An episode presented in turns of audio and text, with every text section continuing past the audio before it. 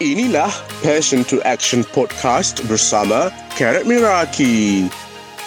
Di mana anda boleh dengar action steps untuk berankan servis anda sekaligus menaikkan bisnes anda. Jom kita dengar episod kali ini dengan host kita, Karat Miraki. Hai semua, thank you so much for joining. Topik kita hari ini adalah how to know your personal brand is not strong enough ataupun ada tak sign yang you patut tahu yang sebenarnya menunjukkan personal branding you tak cukup kuat lagi. Dan thank you for joining dalam sesi hari ini dan hopefully dalam sesi hari ini we can talk about one idea yang I nak sampaikan hari ini adalah untuk you ban untuk bantu you figure out adakah personal brand yang you buat sekarang ni dah kuat dan uh, membantu tak untuk you convert your customer.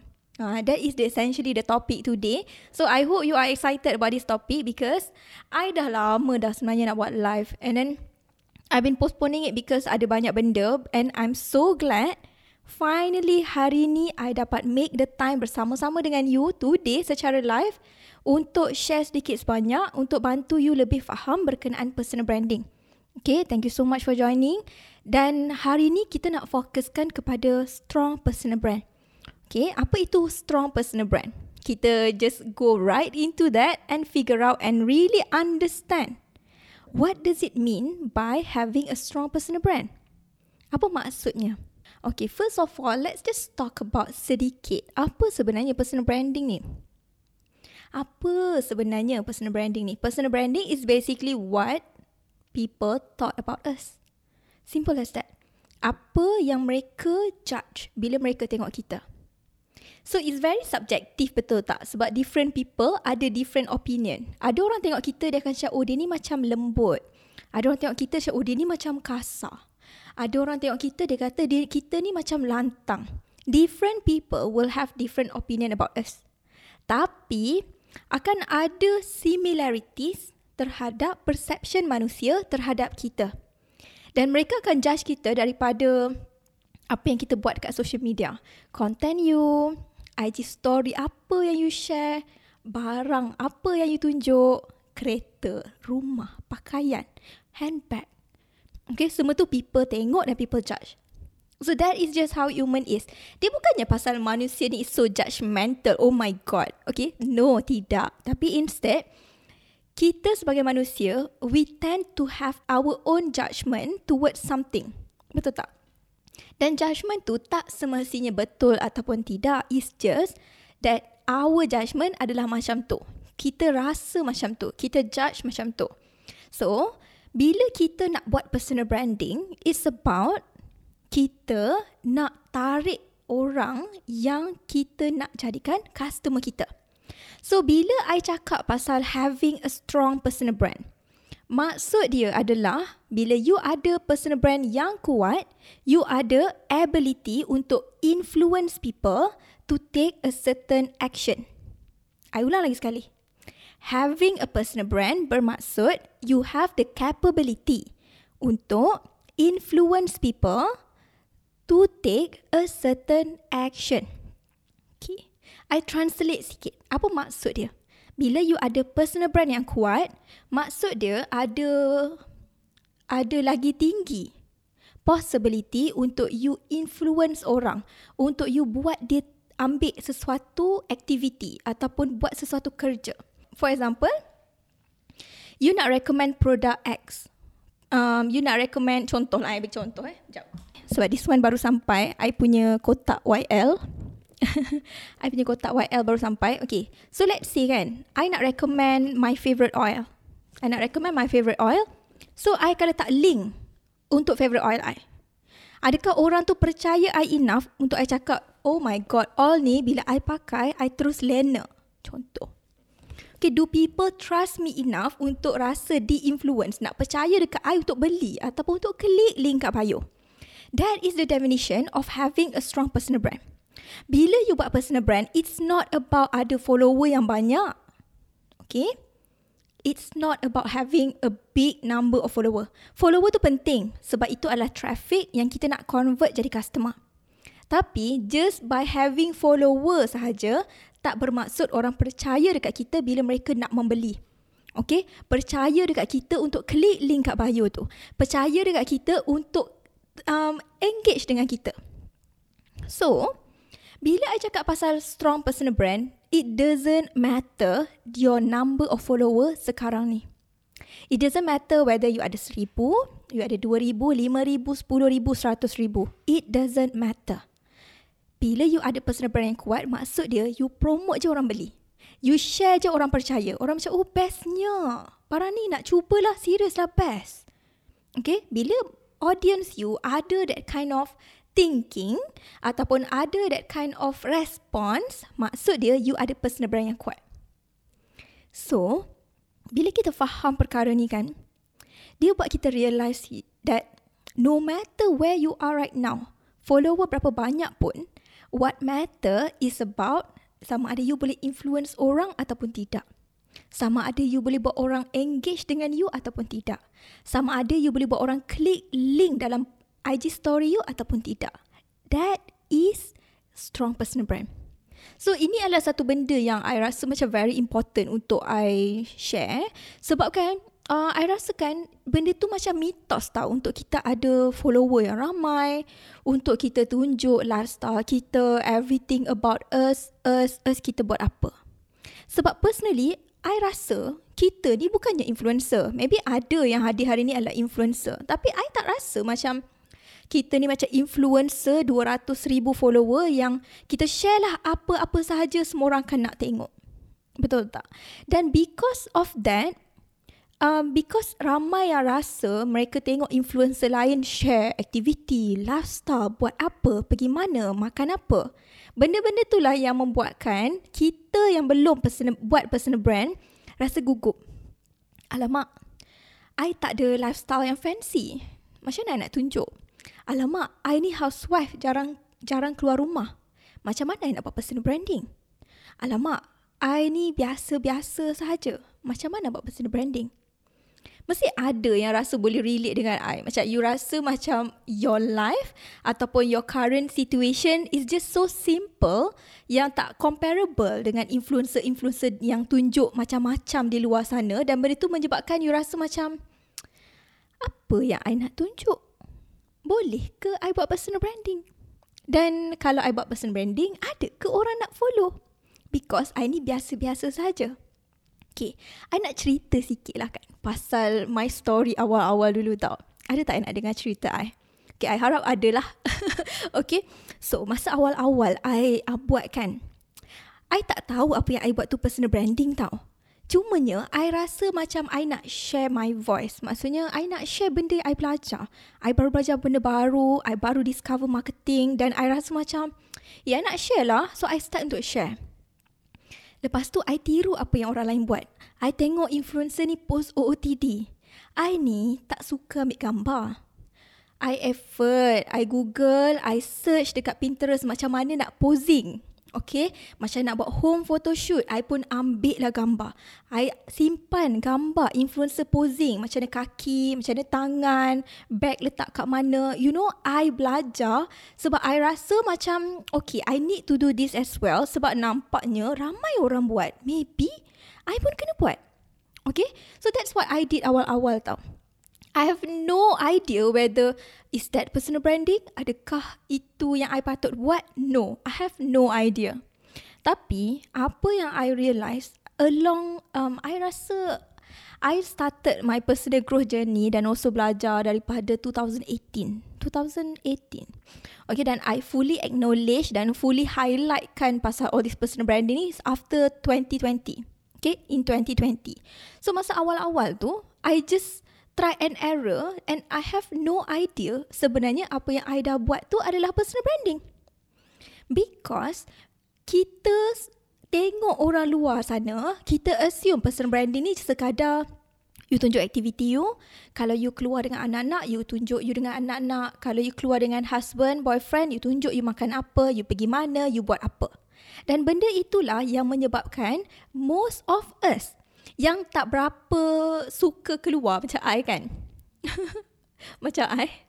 I tak suka keluar. I suka duduk rumah, okay? I love staying at home. I tak suka keluar, I tak suka jam.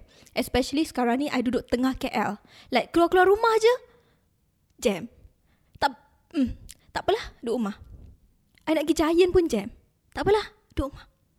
Ha, so, I memang personally tak prefer untuk keluar. So, I ada problem masa tu macam, okay, I nak tunjuk apa dekat IG I? I mean, I tak suka keluar rumah. Bila I keluar, I lupa ambil gambar.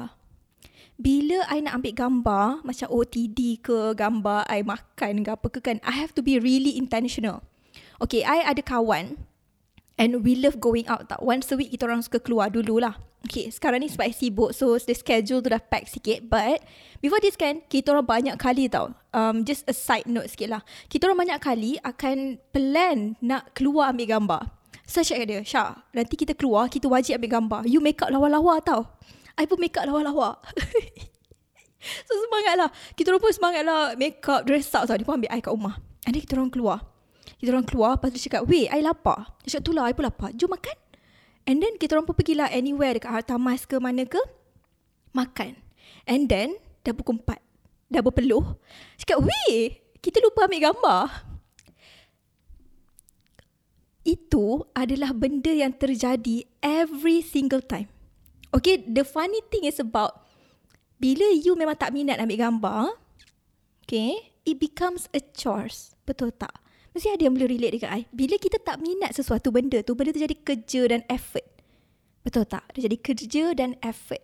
Dan in our case, sebab kita orang memang bukan jenis ambil gambar, every time keluar, cantik macam mana pun, pakai fake eyelashes ke apa ke, lupa ambil gambar. Eh, lupa ambil gambar. Sebab I memang in the moment. Kalau I keluar dengan kawan-kawan I, sekarang ni I punya kawan, honestly, mostly lah, kalau yang group friends tu hanyalah kawan-kawan icon lah, icon Hasbro Brothers. So, macam I pernah keluar dengan mereka, bila keluar tu pun, I ni dah lah um, mengajar Instagram. Okay, ini true story tau. I ni dah lah mengajar Instagram dan I mengajar personal branding. Okay, tapi kan bila keluar hari tu kita ada keluar pergi Dolly Dim Sum.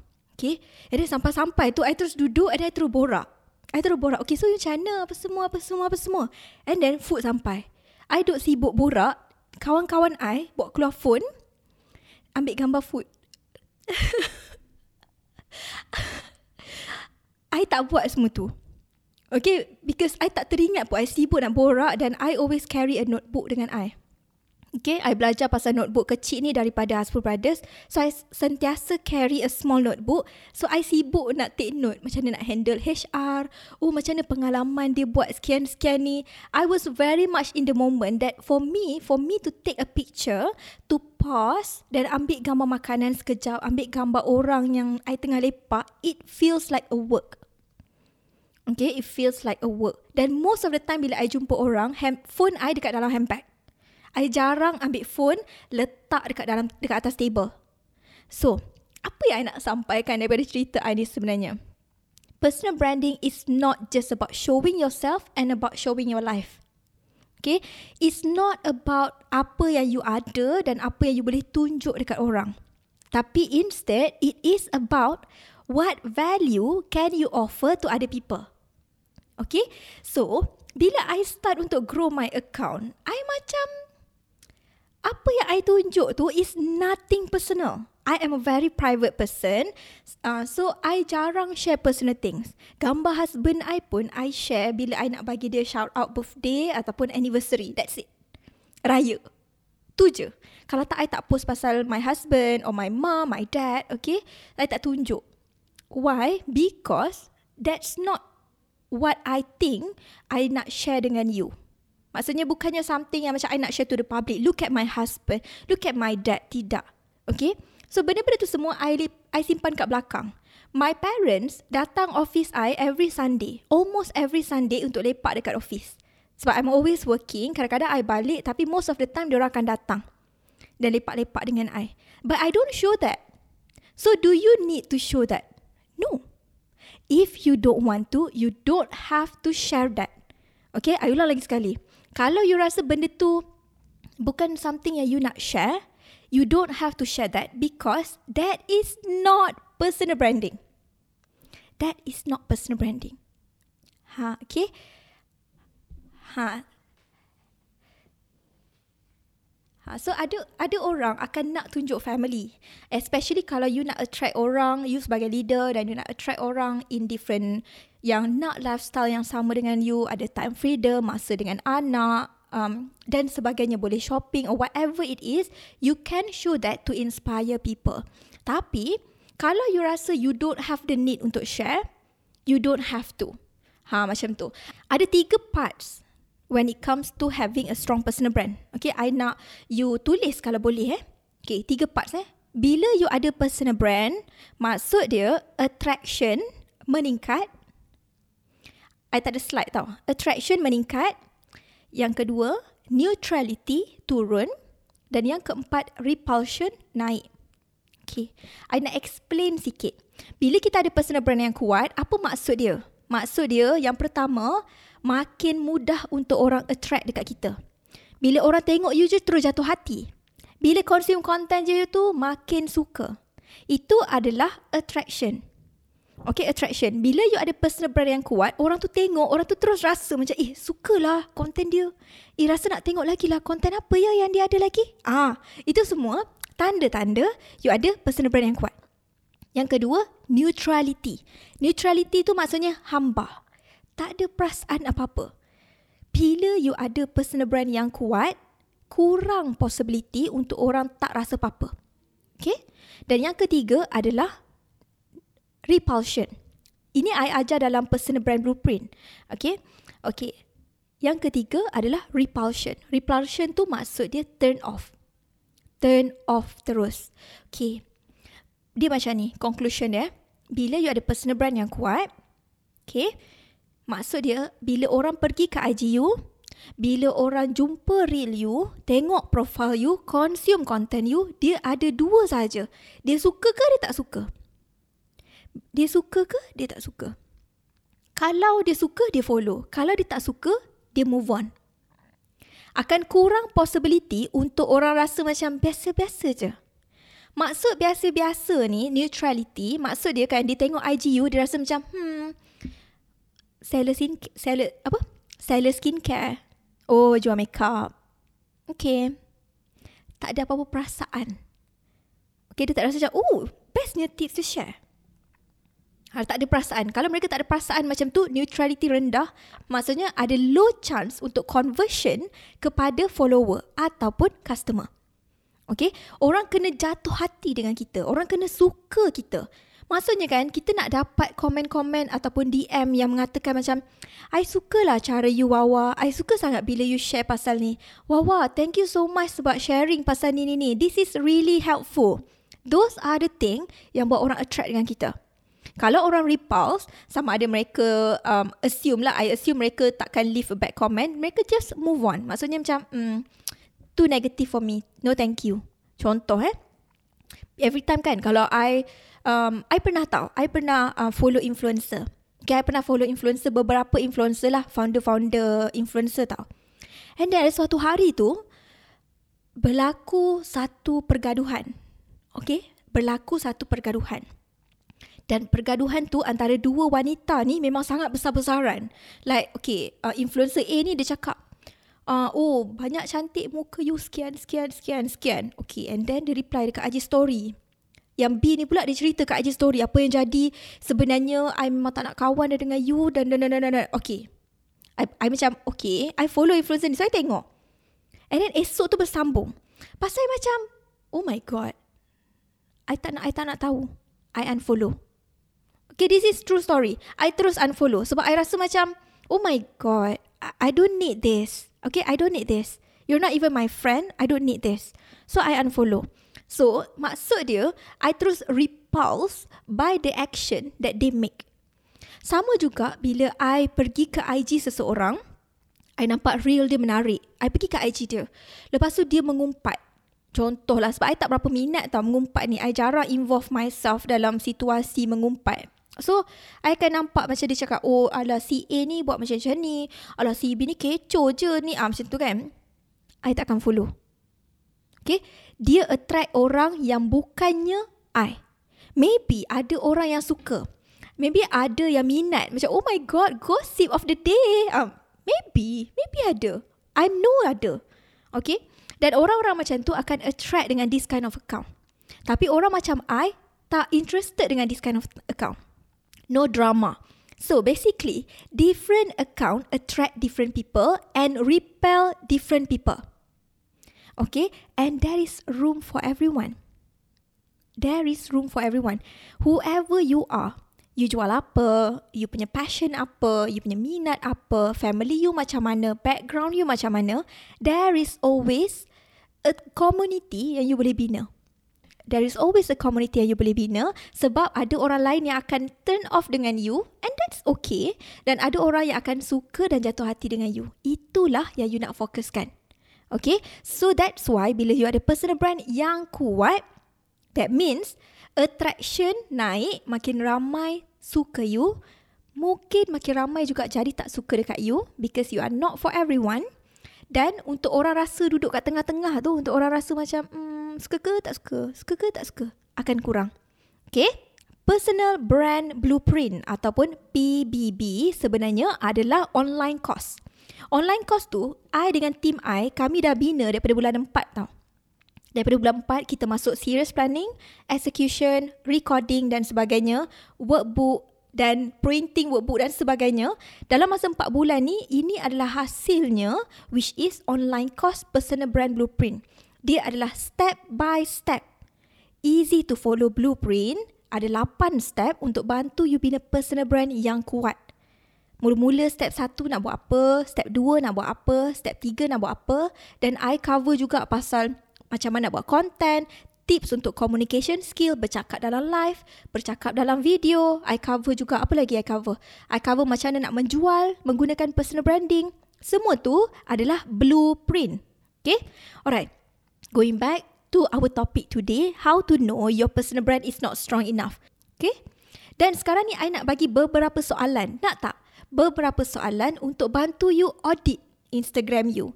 Untuk you audit sama ada personal brand you ni dah kuat ke belum? Ah, ataupun uh, adakah personal brand you going towards the right direction? Okay, so ada empat soalan yang I rasa sangat-sangat membantu untuk you betul-betul fikirkan sama ada you kena fine tune ataupun tidak. Yang pertama adalah sekarang ni follower you naik secara konsisten tak?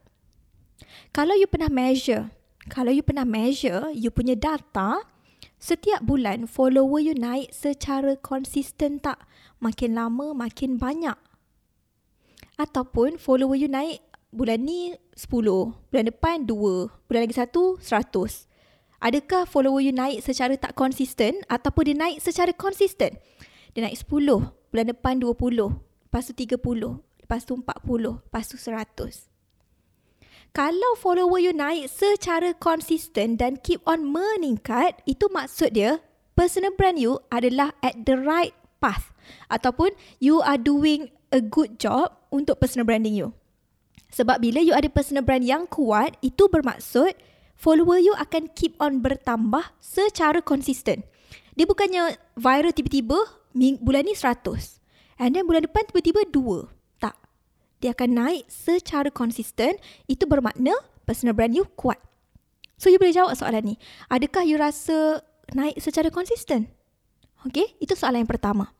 Soalan yang kedua adalah adakah orang respon pada call to action you?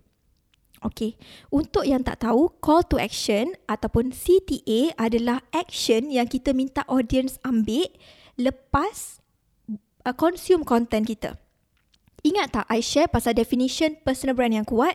The ability to influence other people to take a certain action. Okay, the ability to influence other people to take a certain action.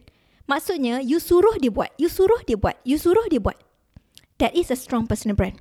Sebab orang percaya you untuk take that action. So, bila you letak call to action dekat dalam komen, you suruh orang komen. Orang komen tak? Bila you suruh orang save, orang save tak? Okay? Kalau dalam video reel, you bagi tahu ending dekat ending video tu you cakap save this post ataupun share this post to your friend. Orang share tak? take a look at your data. Okay, tengok data you dan tengok sama ada kalau you suruh dia buat tak. Dia bukannya dia buat out of voluntarily eh. Maksudnya macam, eh, I rasa nak save lah. I save. Tak. Tapi instead, you suruh dia save, dia save. You suruh dia komen, dia komen. Bila dia jawab, maksud dia, your personal brand is getting stronger. Kalaulah sekarang you minta orang engage, komen nak, komen A, B, C, D, E, komen suka, komen satu emoji. Tak ada orang respon. Apa maksud dia? Maksudnya personal brand you belum cukup kuat. Okay? Bila you letak dekat poll, dekat IG story, ada orang respon tak dekat poll you? Ke tak ada orang respon? Itu pun menunjukkan sama ada orang bother enough ataupun adakah mereka rasa mereka nak engage dengan you. Okay, that is also a part of personal branding. Soalan yang kedua, eh. So yang pertama tadi, I ulang lagi sekali, follower naik konsisten tak? Yang kedua, orang engage tak? Orang follow tak call to action yang you bagi?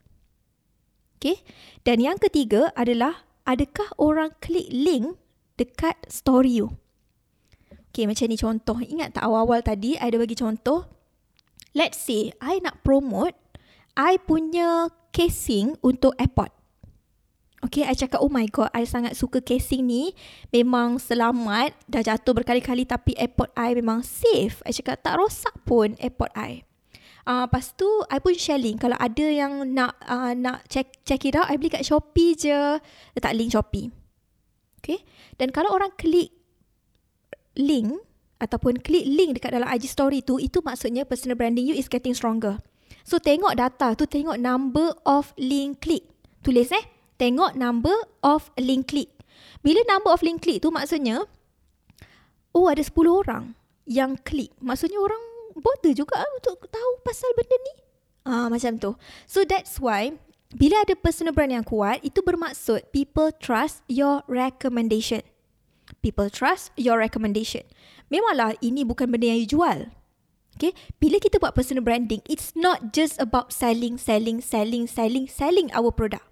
Tapi it's about giving value to other people while also selling our product.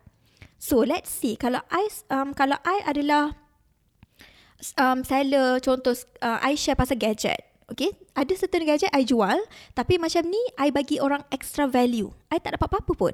Ha, I tak dapat apa-apa pun. Ha, so itu semua akan bantu untuk orang bina relationship dan trust terhadap kita sebab kita juga recommend produk yang bukan kita jual semata-mata. That's why kepada student I, especially skincare student, I always, always, always um, recommend untuk promote produk yang you jual dan juga produk selitkan produk yang you tak jual tapi you suka ataupun pakai. Sebab benda tu dia macam bagi orang extra value. It's not just about the product you sell. Tapi you juga suka ada this face mask yang you pakai, you beli dekat uh, uh, Shopee Korea contoh kan. Ha. So you bagi link, tak ada masalah. It's added value. Itu yang akan buat orang lagi trust your recommendation. Therefore ada deeper trust untuk even buy your product. Okay, tu soalan yang ketiga. Dan finally soalan yang keempat adalah, do people buy in DM? Do people buy your product ataupun service through DM?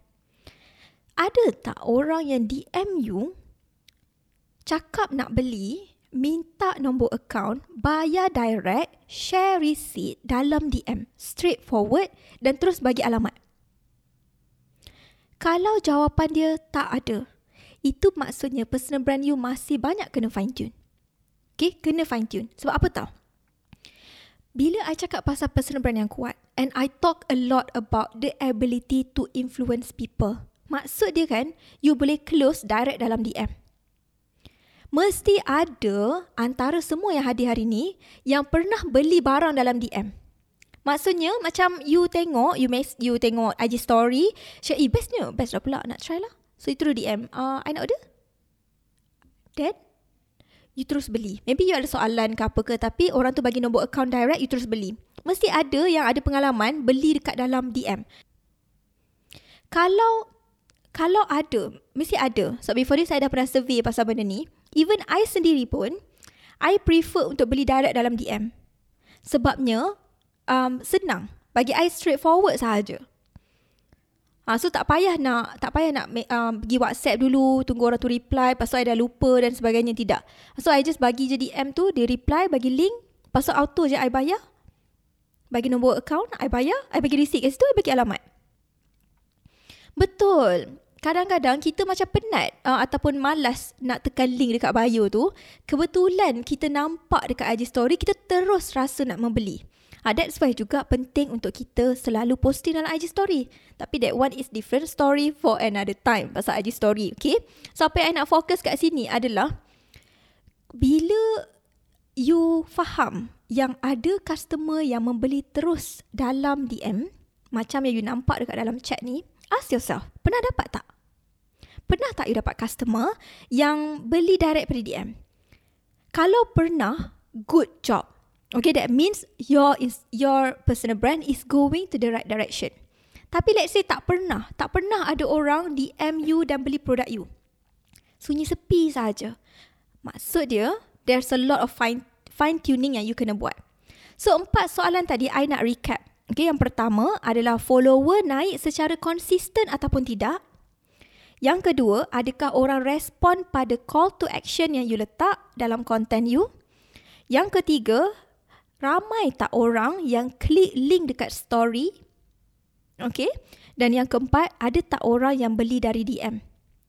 Okay, kalau orang pernah beli sekali, dua kali, you need, you still need to improve. Okay. So, bila you jawab soalan empat ni, you akan aware tau. Kalau dia sikit so-so saja, ada fine tuning nak kena buat untuk bagi dia naik secara konsisten, makin ramai orang beli dalam DM dan seterusnya. But at the same time also, bila you tahu perkara ni, senang you nak buat decision. Okay, sama ada perlu polish ataupun tidak. Okay, adakah personal brand yang you buat sekarang ni dah good enough ataupun perlu improve sikit-sikit ataupun oh my god, there are a lot of thing you need to improve. Okay, so daripada sini you akan tahu what to do next. Dan hopefully daripada empat soalan yang I share ni, dia bantu untuk buat you lagi um, aware. Kat mana you sekarang? Dan apa step yang you patut ambil? I hope you learn something, you get something from this session dan hopefully you boleh gunakan ilmu yang you belajar hari ni untuk improve your business dan juga your personal branding. Assalamualaikum.